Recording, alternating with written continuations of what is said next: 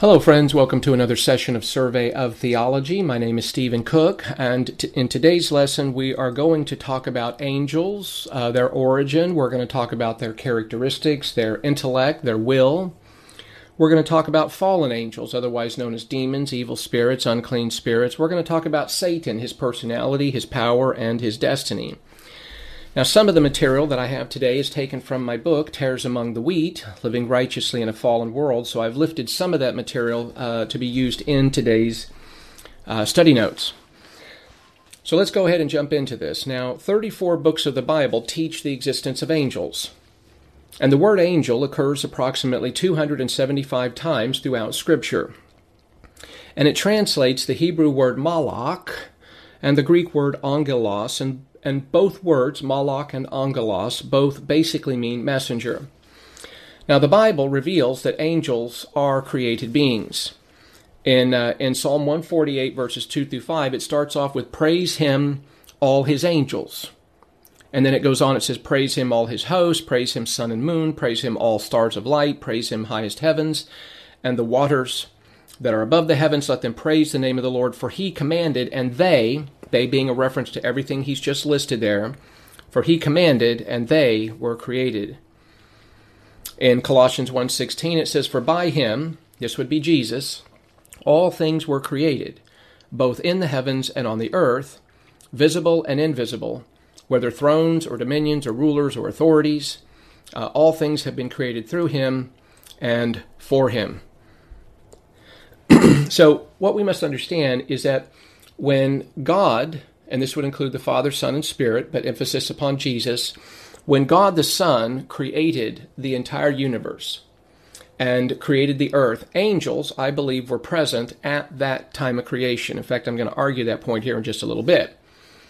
And this will have significance on other passages that we look at. But now, angels, when we think about them, they're basically classified as either righteous or evil. Righteous or evil. So we're going to put them in these two camps. Now, among the evil angels, we can break them into two camps, and we can break them into those that are free and those that are currently incarcerated in uh, in some form of demonic prison. And we may hit that a little bit later, but we basically want to understand that angels are either righteous or evil. Now, because this is a survey course, I'm touching on some of this lightly. Uh, I did a series on angels and demons uh, about a year and a half ago, and that's found on my video channel, my YouTube channel. So, to go back to the notes here. So, the former retain their holy state in service to God, and these are called elect angels. They're called chosen angels in 1 Timothy 5:21. Whereas the latter angels have defected from their original state and continue in constant rebellion against God. Now, Satan is the leader of all fallen angels. If you look at Matthew 25:41, for example, uh, Jesus here, and this is the judgment that will occur at the end of the tribulation. It says, Then he will also say to those on his left, Depart from me, accursed ones, into the eternal fire. Notice, which has been prepared, excuse me, for the devil and his angels. For the devil, and, and notice they're his angels. And so this lake of fire that has been prepared is a form of judgment. It is a future judgment. Uh, Satan and his fallen angels have been judged, they have been found guilty, and they have been sentenced. But the uh, the execution of the sentence is pending. So uh, that will occur at a future time. But the point that I'm pulling out here is just that, that uh, these fallen angels are in line with Satan. Satan's the leader. Now, Revelation 12:7 says, now this is halfway through the tribulation here. It says, and there was war in heaven. Think of it. War in heaven. uh, with Michael and his angels waging war with the dragon, and the dragon and his angels. And so these are these are the demons and fallen spirits. Uh, they waged war as well. Now, up to this time, uh, angels and demons and Satan currently have access to God in heaven. We'll look at a few passages on that here in a minute. But apparently, halfway through the tribulation, there's going to be a war, and they're going to be cast out. Verse 8, uh, Revelation 12 8. And they were not strong enough, and there was no longer a place found for them in heaven. And the great dragon was thrown down, the serpent of old, who was called the devil and Satan, who deceives the whole world. And he was thrown down to the earth, and his and his angels. Notice that, and his angels were thrown down with him. Uh, now, Scripture also designates these as evil spirits. They're called evil spirits in uh, Luke uh, 7:21. They're called demons in Matthew 8:31, and they're called unclean spirits over in Mark chapter 5 verse 2. Uh, the Old Testament also refers to them as evil spirits. And we have instances in the Old Testament where God, in his sovereignty, uh, actually controls and uses evil spirits. We have ex- a few examples of this. Uh, one would be in 1 Samuel chapter 16, verse 14, which says, The Spirit of the Lord departed from Saul, and this as a means of divine punishment. And an evil spirit, notice, from the Lord, uh, terrorized him. So, uh, on some occasions, God will use an evil spirit as a disciplinary agent.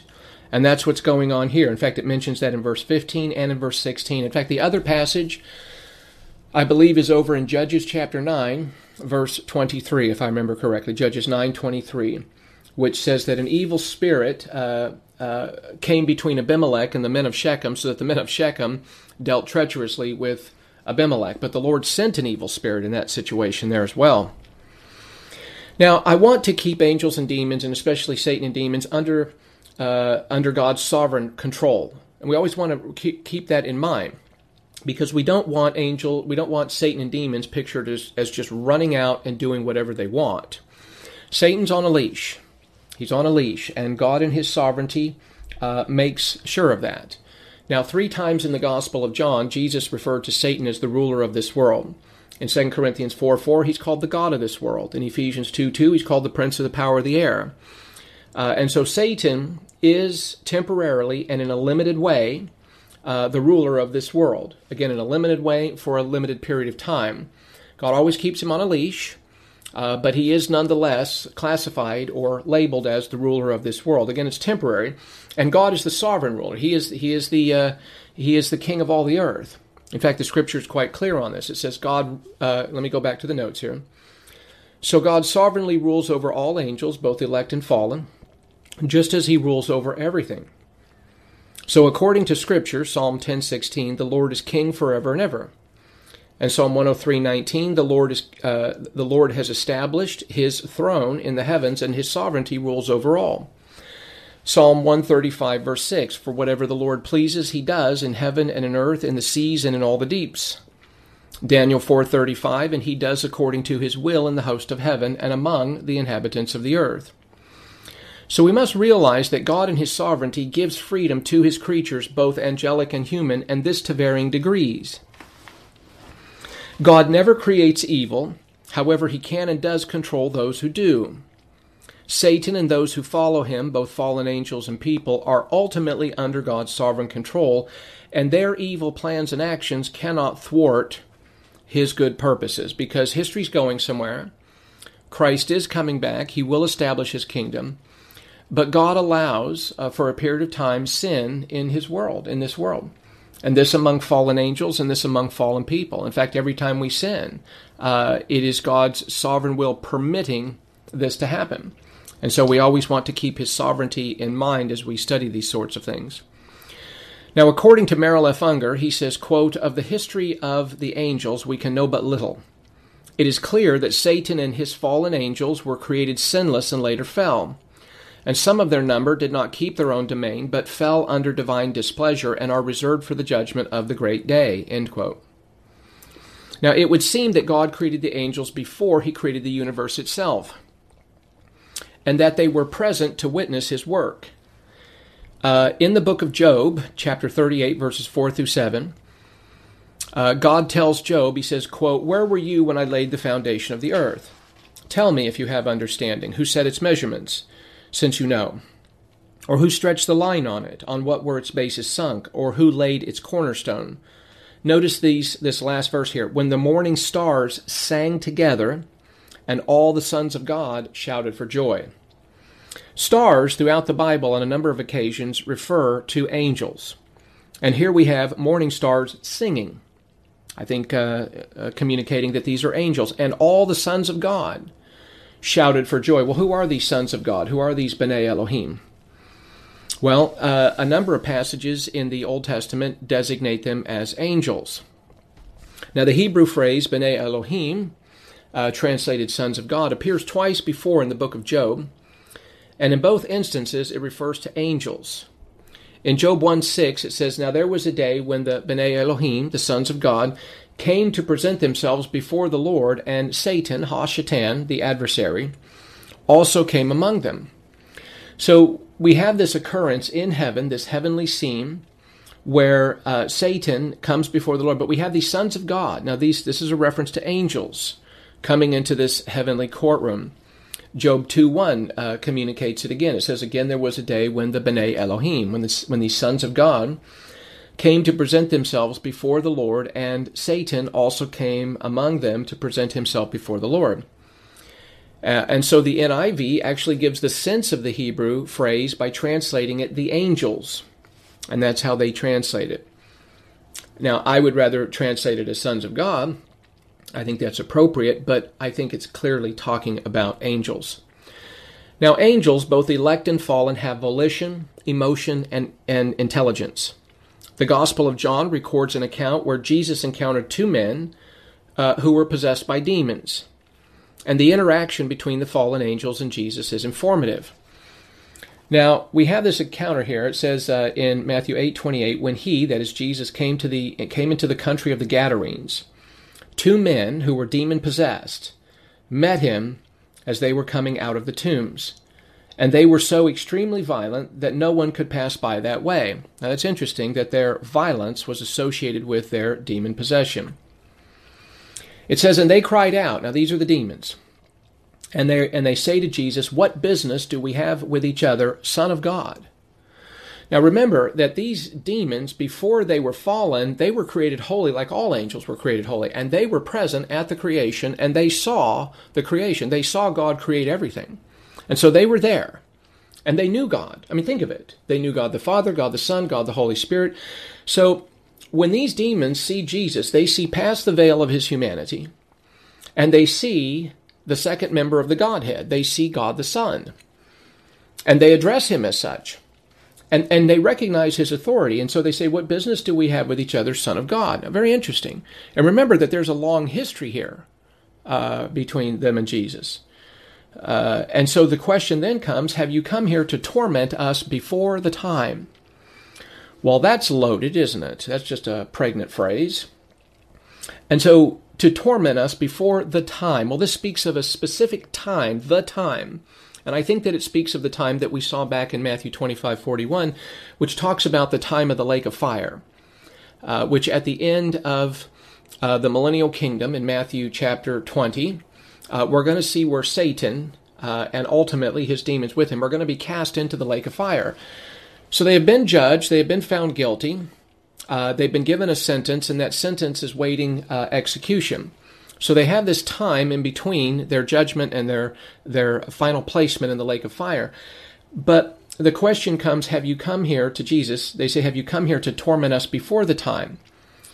Well, one of the things that's uh, that if you study the Scripture and Revelation is quite helpful on this, is that there are some angels right now that are currently incarcerated. They're in a demonic prison, and uh, and that could speak of a punishment uh, that precedes the ultimate punishment in the lake of fire. And it could be that that's what these demons are talking about. So that, so maybe they're wondering, have we have we gone too far? Have we crossed a line?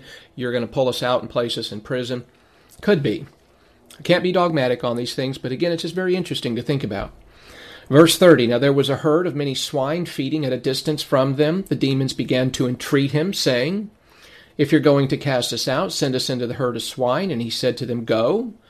And they came out and went into the swine, and the whole herd rushed down the steep bank into the sea and perished in the waters. So, moving on in the notes here, angels are spirit beings that are distinct from humans. They are distinct from humans. We think of this passage in Luke 8:27 where we have this uh, man, uh, when he came onto the land, he was met by a man from the city who was possessed with demons. So the demons are inside the man, and you have a plurality here. Uh, we have one instance where we have a, a, a number of demons called legion. Now, legion could be a number as high as 6,000 that if you think of a Roman legion, a military, that that number could be as high as 6,000. Well, well, what's the physics of that? You know, how do you how do you get that many con- compact into that space of one person? You know, what's going on there? Well, we don't know. So there's something going on here. Uh, they are described as being mighty in strength. Uh, they cannot die. Um, in fact, Luke 20, 36, for they cannot die anymore because they are like the angels. And the angels are ones who cannot die. They do not marry. Angels are not given in marriage. And this would imply, I think, whenever you look at angels in the Bible, and there might be one exception, but every single occurrence uh, presents angels in the masculine. Uh, and this would imply that there are only male angels. You don't see any references to female angels. There might be one exception to that, maybe one in the Old Testament, uh, but by and large, uh, they are all male. Uh, and this, and because they do not marry, this also means that there are no baby angels, and no little baby angels running around, no new ones being created. Now, the writer to the Hebrews informs us that angels help advance the gospel. Uh, in Hebrews 1:14, it describes them as ministering spirits sent out uh, to render service for the sake of those who will inherit salvation.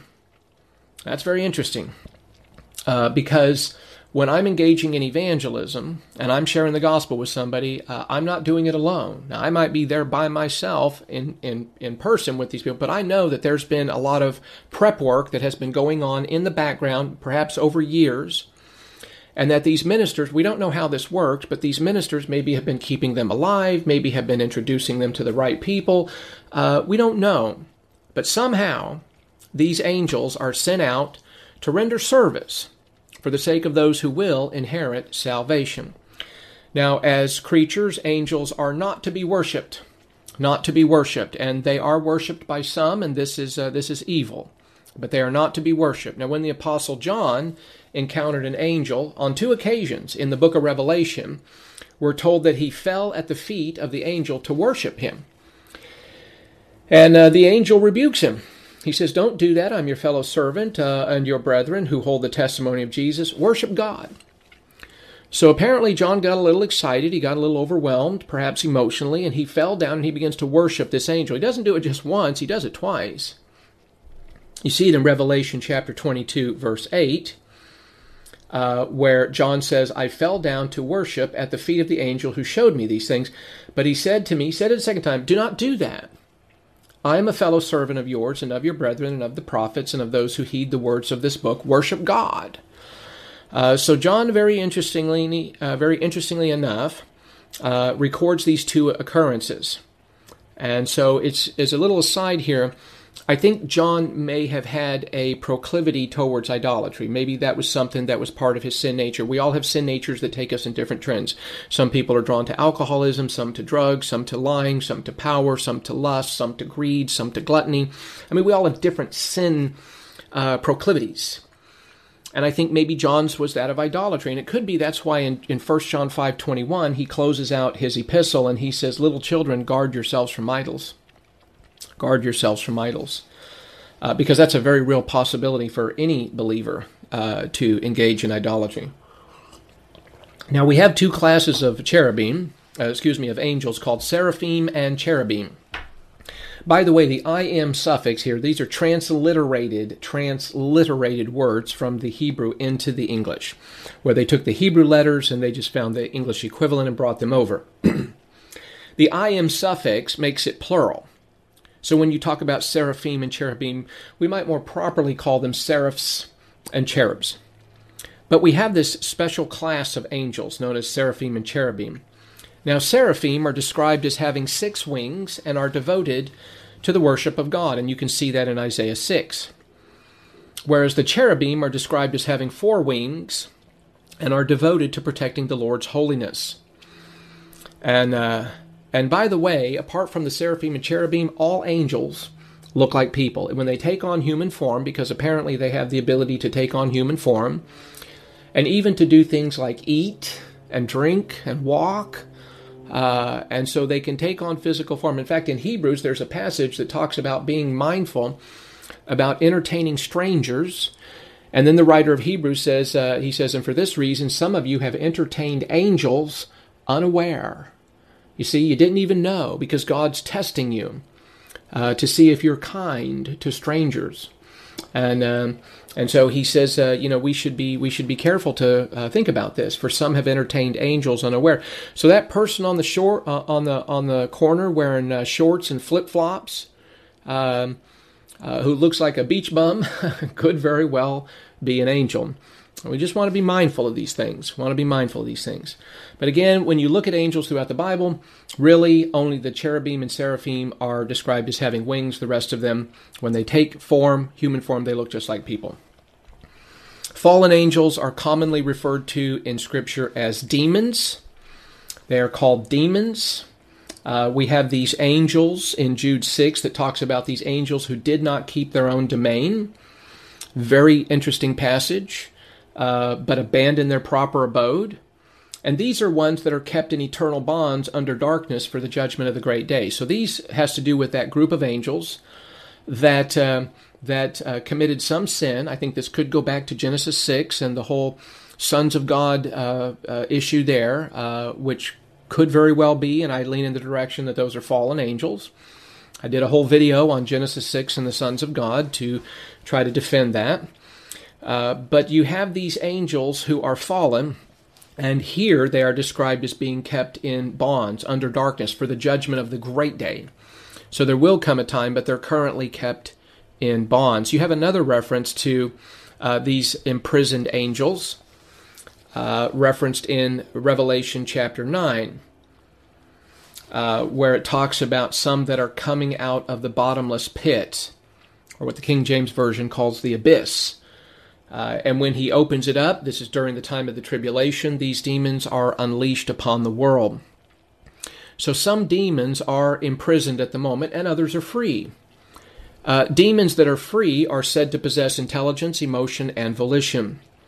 During the time of the Christ, during the time of Christ on the earth, they were able to identify him as the Son of God, and they knew their future fate. They knew that they were going to be ultimately facing a time of torment, uh, which I take to be uh, the lake of fire.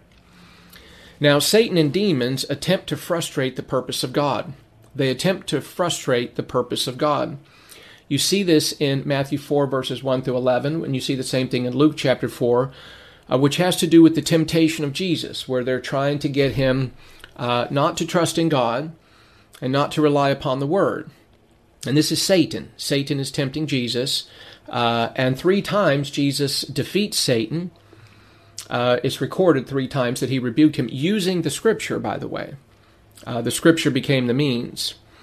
We have a very uh, interesting passage in uh, Daniel chapter 10, verses 10 through 14. Um, let me take a moment to develop this. Apparently, there was some angelic conflict that was going on at the time when Daniel was on the earth. And Daniel had been praying, and he'd been praying for 21 days. And we have this angel by the name of Gabriel uh, which also came and spoke to Mary and identified her as the virgin who would uh, bear Jesus uh, in his humanity. But Gabriel has an interesting ministry in the Bible. And here it says, then, he, then behold, a hand touched me and set me trembling on my hands and knees. And he said to me, O Daniel, man of high esteem. So apparently, Daniel had a heavenly report in which he was regarded as a man of high esteem. He says, Understand the words that I am about to tell you and stand upright, for I have now been sent to you. And when he had spoken this word to me, I stood up trembling.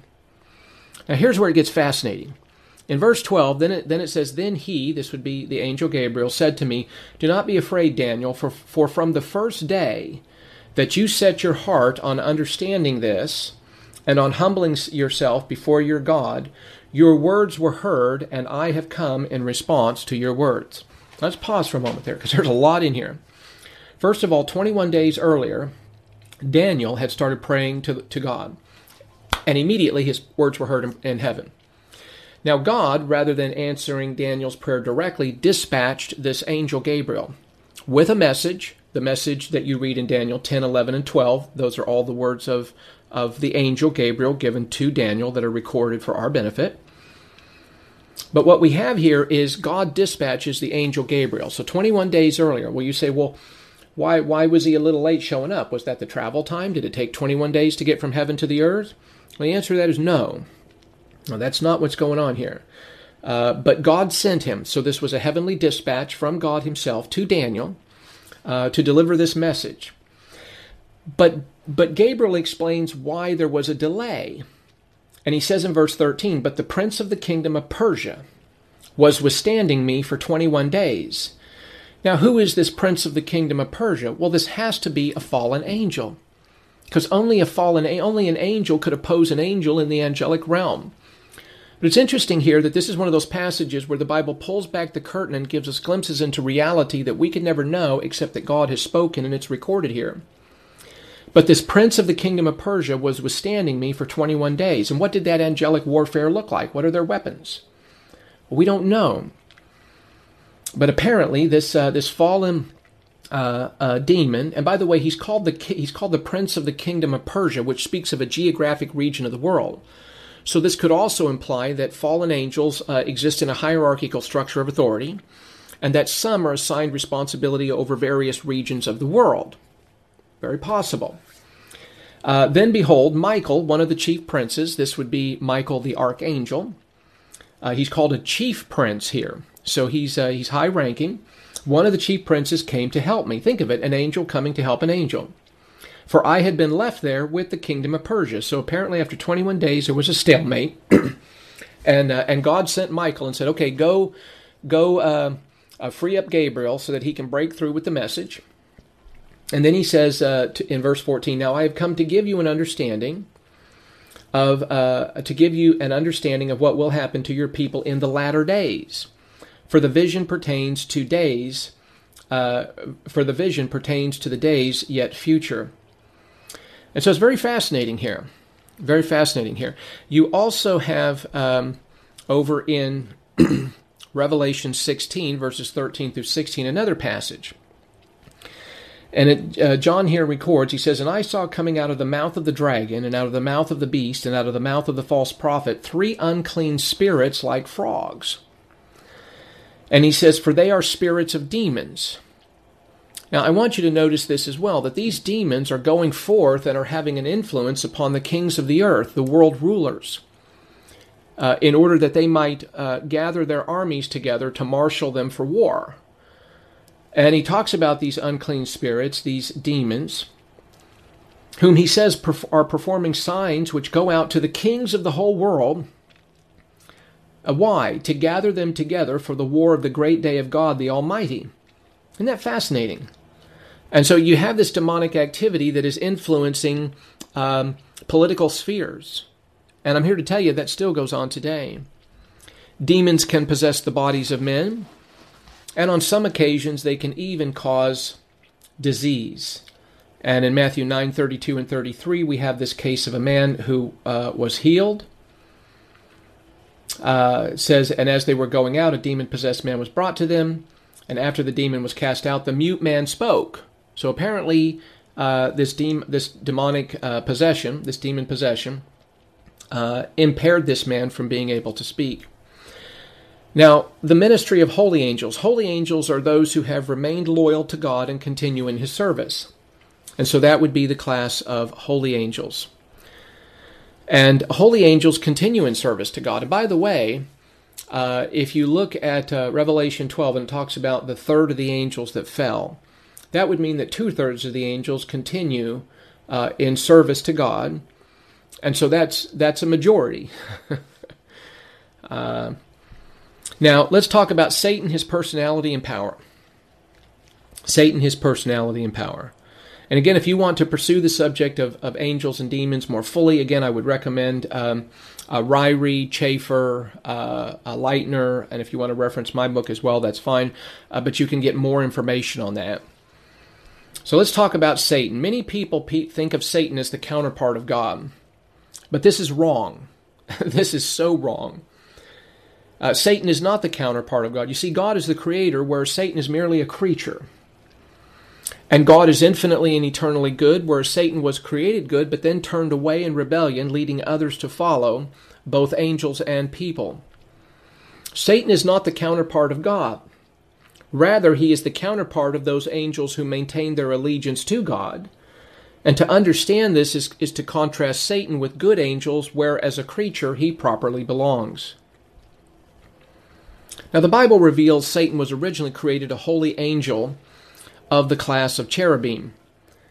In fact, uh, Ezekiel 28 talks about uh, talks about uh, the fall of Satan.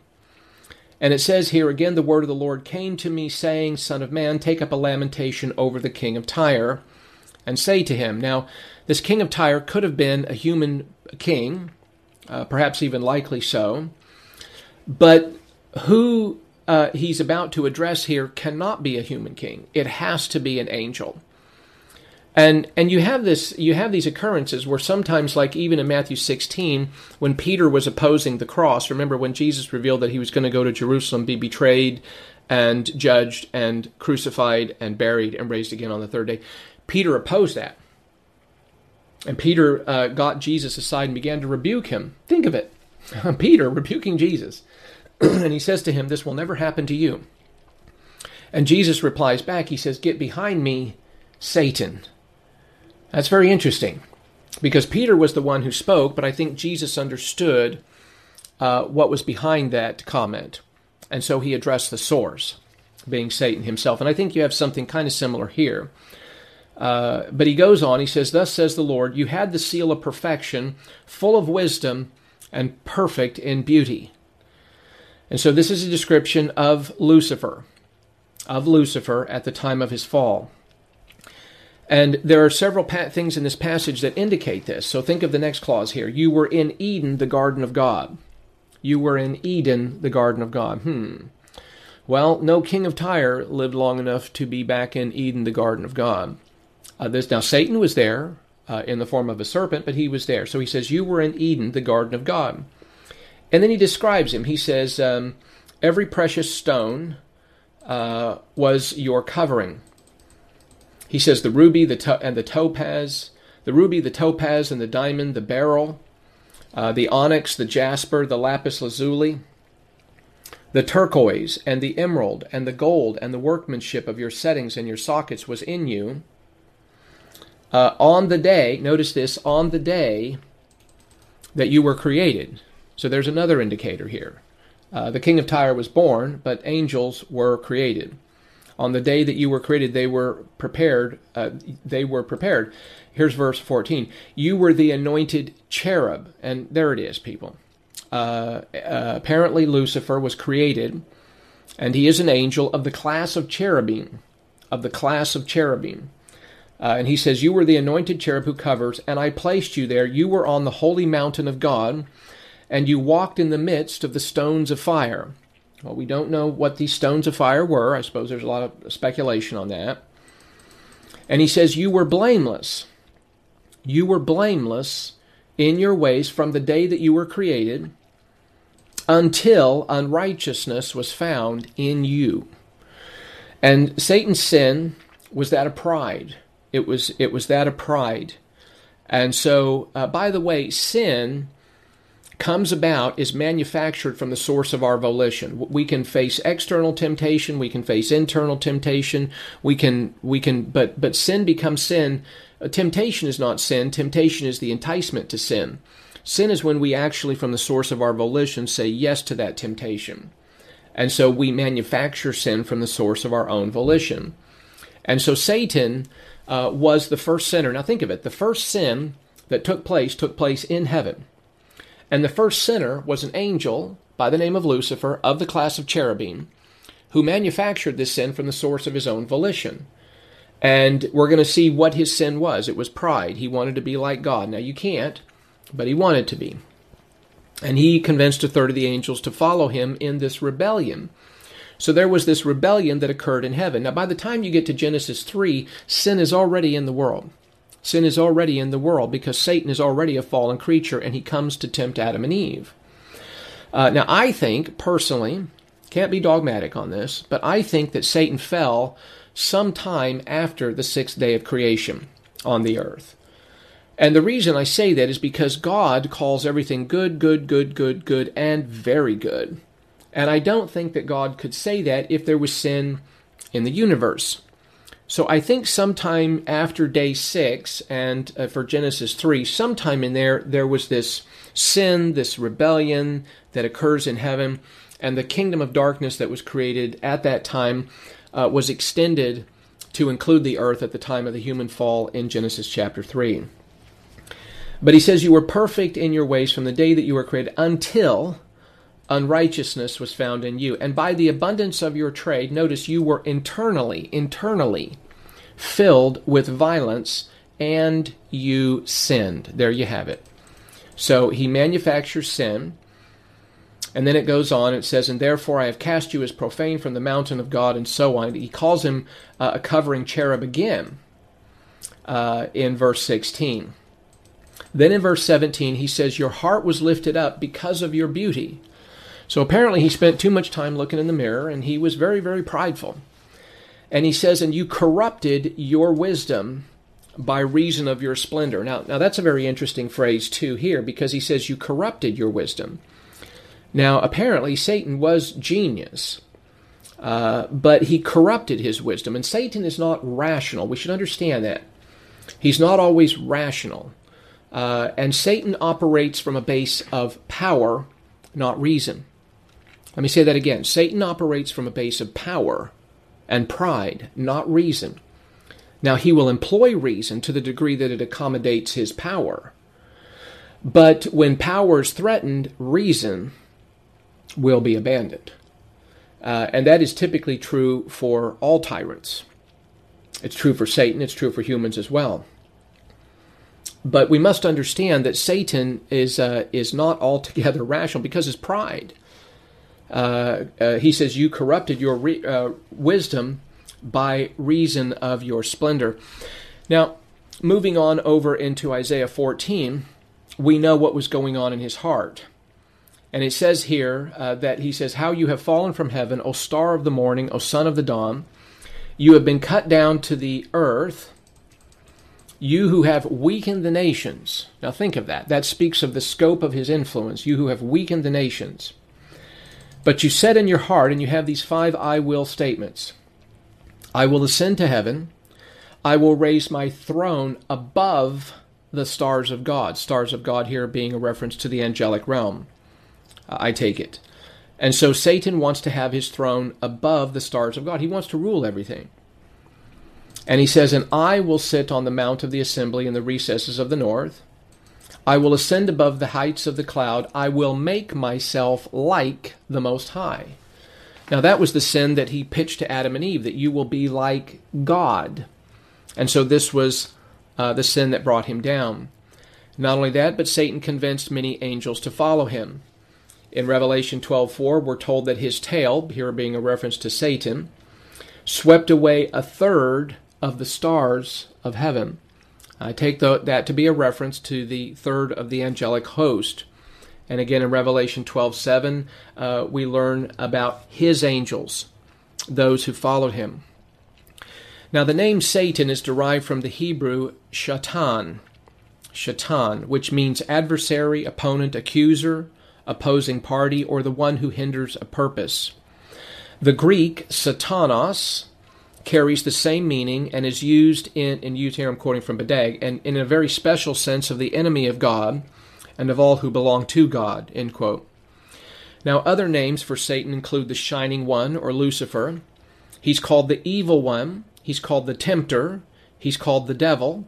He's called the God of this world. He's called the Accuser of the Brethren. He's called the Prince of the Power of the Air. He's called the Serpent. He's called the Great Red Dragon.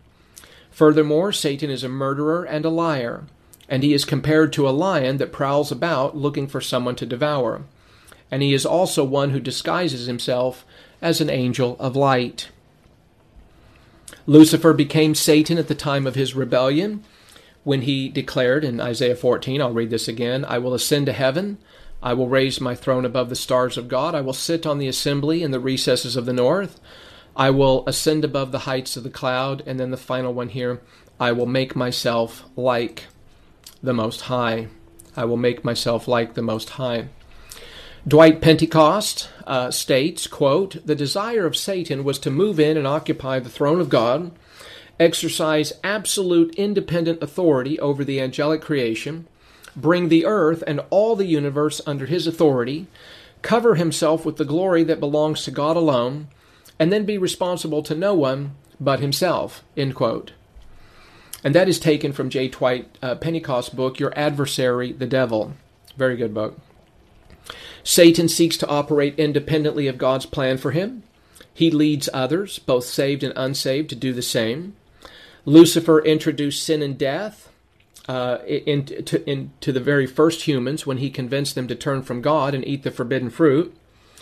At the time of the fall, uh, Adam handed his kingdom over to Satan, who has been ruling this world since then. It's interesting because, again, three times Jesus referred to Satan as the ruler of this world. And you say, well, when did that happen? And what was the occasion of that? I think that happened at the time of the fall of Adam and Eve. I think when Satan tempt Adam, tempted Adam and Eve to disobey the Lord and to, and to listen to him, at that moment when they said no to God, when they said, Not thy will be done, but my will be done, they then turned to Satan. And at that moment, when they chose to follow Satan, uh, Adam and Eve, who held the title deed of the earth, because they were created in uh, Genesis 1 26 and 27 to function as theocratic administrators over the earth. And, uh, and so uh, at that moment, they gave the title deed of the earth over to Satan. Now, this was taken back, I think, at the cross. I think Jesus reclaimed that. But nonetheless, um, well, that's a question mark. Let me let me put a question mark on whether or not that was that happened there. Uh, but nonetheless, I believe that at the fall we have uh, the event where uh, Adam and Eve hand it over to Satan. Now, notice in Luke four, five, and six. Luke four, five, and six. It says here, and he led him up, that is, Satan led Jesus up, and showed him all the kingdoms of the world in a moment in time. So he shows him all the kingdoms of the world. And he says to him here in verse 6 And the devil said to him, I will give you all this domain and its glory. And then he says, For it has been handed over to me, and I give it to whomever I wish. For it has been handed over to me, and I give it to whomever I wish. Now, Satan's a liar, but I don't think he was lying here. I think Jesus would have rebuked him if that were the case. But the question then arises when was it handed over to me? That he took possession of it. And I think that goes back to Genesis 3. I think that goes back to the historic fall. That seems to make the most sense to me. Now, as Christians, we have victory in Christ. At the moment we trusted Christ as our Savior, uh, Colossians 1 13 and 14 tells us that he rescued us from the domain of darkness. Now think of that. He rescued us from this domain of darkness. This is Satan's kingdom, it is his realm.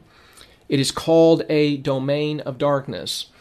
And this is the world that we are born into as human beings. Now, at the moment of faith in Christ, God rescues us from the domain of darkness and transfers us into the kingdom of his beloved Son, in whom we have redemption, the forgiveness of sins. As Christians, we have been gifted with God's own righteousness and will never face condemnation. Uh, Ephesians 1 3, furthermore, God has blessed us with every spiritual blessing in the heavenly places in Christ. And we are called to serve as ambassadors for Christ, sharing the gospel message with others.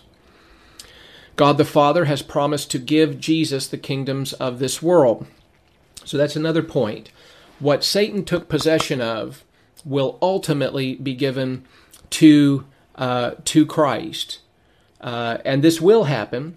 And notice Psalm chapter 2, verse 8, uh, where the Father says, He says, I will surely give the nations as your inheritance, and the very ends of the earth as your possession. Now, again, at the moment, Satan is called the ruler of this world, but there is a time coming when Jesus comes at his second coming when he will put down rebellion, and that will be both satanic, demonic, and human, and he will establish his kingdom on the earth. And so this reference to Psalm 2:8 uh, I believe will be fulfilled at that time. Now this will occur after the 7-year tribulation at which time it will be said in Revelation 11:15 that the kingdom of the world has become notice this the kingdom of our Lord and of his Christ and he will reign forever and ever. So that is something that will happen. That is something that will happen and I take Revelation 11:15 at least in that section Revelation as proleptic. Now, Satan was judged at the cross. He was judged at the cross. There was a judgment that occurred. And in uh, John 12:31 it says, Now judgment is upon this world. Now the ruler of this world will be cast out. In 11:16 he says, The ruler of this world has been judged. Has been judged. That, that, is, that is very clear. And, and he awaits future punishment. His judgment is very near when he is cast out of heaven during the time of the tribulation. So he's been judged, and his uh, future time uh, of punishment when he's cast in, into the lake of fire, he knows that's near when he's cast out of heaven, at which time his wrath is greatest against Israel. Now, after the return of Christ in Revelation 19 11 through 16, and the establishment of, of Christ's kingdom upon the earth, Satan will be confined to the abyss for a thousand years. So, this is another point. We're talking about his future destiny. In Revelation 20, verses 1 through 3, then it says, Then I saw an angel coming down from heaven, holding the key of the abyss and a great chain in, in his hand. And he laid hold of the dragon, the serpent of old, who is the devil and Satan, and bound him. And so, you know, what does this uh, spiritual chain look like? We don't know. But Satan is nonetheless bound for a thousand years. So he's incarcerated during the time of, uh, of Christ's reign upon the earth. So now Satan roams around like a uh, roams around like a roaring lion seeking someone to devour. uh, but during that time he will be bound. And it says in verse 3 And he threw him, that is the angel, threw Satan into the abyss and shut it over it and sealed it over him so that he would not deceive the nations any longer. And that speaks of the scope of Satan's influence, that he deceives the nations of the world any longer. And notice, until the thousand years were completed, after these things, he must be released for a short time. And he is released. And he will lead a rebellion uh, against Christ, and that will be shut down. Um, and you can read about that in Revelation 20. so afterwards, he is released for a brief time and will again deceive the nations and lead a rebellion against God, uh, but will be quickly defeated uh, Revelation 20, verse 9, makes that very clear. And he will be cast into the lake of fire where he will remain uh, with his demons and all unbelievers forever.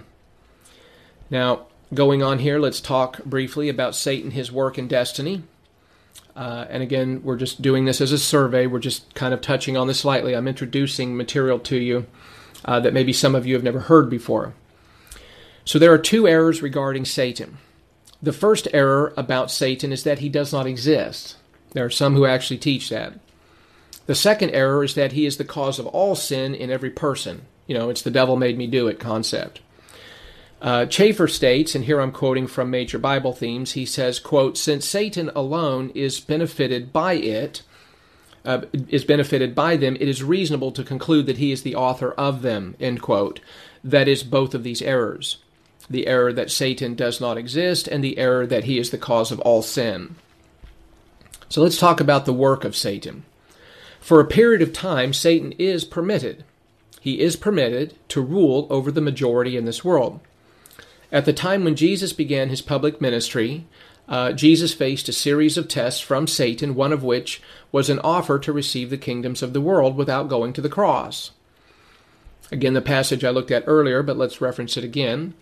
Uh, Satan told Jesus, I will give you all this dominion and its glory, for it has been handed over to me, and I give it to whomever I wish. Now, um, I believe here that uh, Satan uh, took possession of this domain and its glory by, by God's permission and man's sin, presumably when Adam and Eve chose to disobey God and to follow Satan. Again, you can't be dogmatic here, but that would seem to be the most logical point.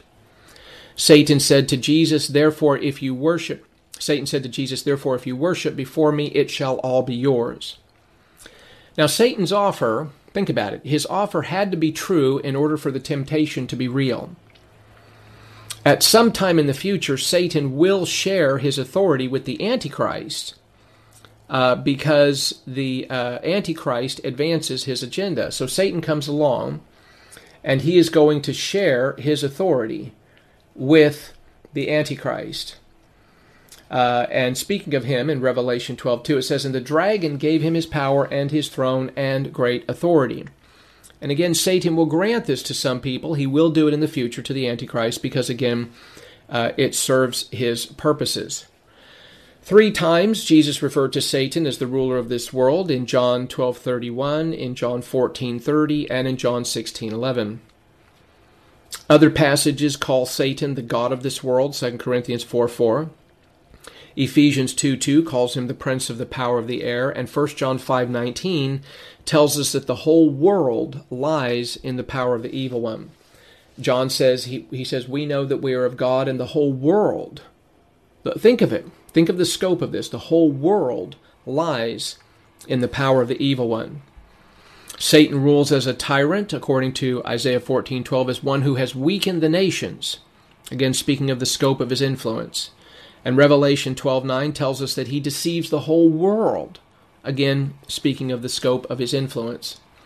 Satan has personally attacked a few people. Some people say, "Oh, the devil's after me." Well, the devil did go after a few people in the Bible, but uh, but it was a select few people. And listen, you have to be pretty important for the devil to come after you personally. Now, I think his demons are uh, all around us, and I think that uh, they would love to get their hands on us if God would permit it, and if we're not under angelic protection. But nonetheless, uh, Satan did go after some people. He personally went after Adam and Eve. We know that he went after Job. We know that he went after David. Uh, he went after Joshua the high priest. He went after Judas, uh, Jesus. He went after Judas, and he even went after Peter. It's interesting there in Luke uh, 22 where Jesus speaks to Peter. He says, Simon, Simon. It makes me wonder why did he call him by his old name? Was he acting like his old self? Maybe. And so Jesus calls him by that. He says, Simon, Simon, behold, Satan has demanded permission to sift you like wheat. Now, being the Son of God, Jesus was privileged. Jesus had this privileged information, which he then shares with Peter. And so he tells Peter about this uh, uh, conversation that goes on in which Satan, uh, notice this, has demanded permission to sift you like wheat. But Jesus encourages him. He says, But I have prayed for you that your faith may not fail. And you, when once you have turned again, strengthen your brothers. Now, Satan continues to attack God's people today. 1 Peter 5 8, Peter warns us. He says, Be of sober spirit, be on the alert. Your adversary, the devil, prowls around like a roaring lion seeking someone to devour. So he's on the loose. He's on the loose. And he practices deception and has very well developed strategies of warfare. He's a military genius, we might say. Furthermore, humanity is, according to Galatians 1 4, said to be living in an evil age. And Acts 26:18, we are said to be under the dominion of Satan. Uh, that is the majority of humanity. Now, as believers, we belong to God, but we live in a world that is, again, currently under Satan's control. And so uh, humanity is living in an evil age under the dominion of Satan, whose sphere of influence is called the domain of darkness.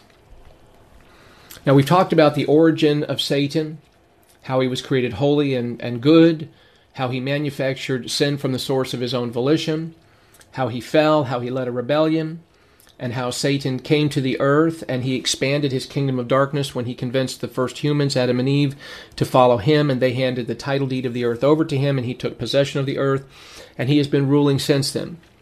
Uh, with a host of, uh, of fallen angels, uh, demons, evil spirits, wicked spirits, uh, who have been working with him uh, to help promote his agenda in the world.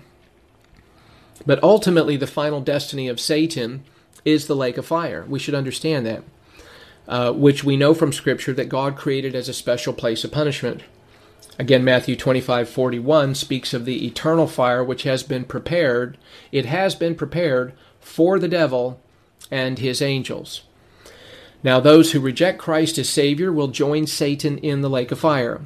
That is true and those who accept Jesus as Savior are forgiven all their sins, given eternal life, and will spend eternity forever in heaven. So, as as believers, we are not going to know the lake of fire. We are going to spend eternity with God forever in heaven. And this because we have trusted in Christ as our Savior.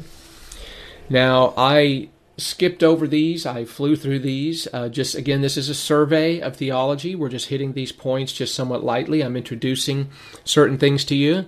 Um, but again, there's lots of good material out there if you wanted to uh, chase this down further and to understand angels and demons and Satan and so on a little bit more.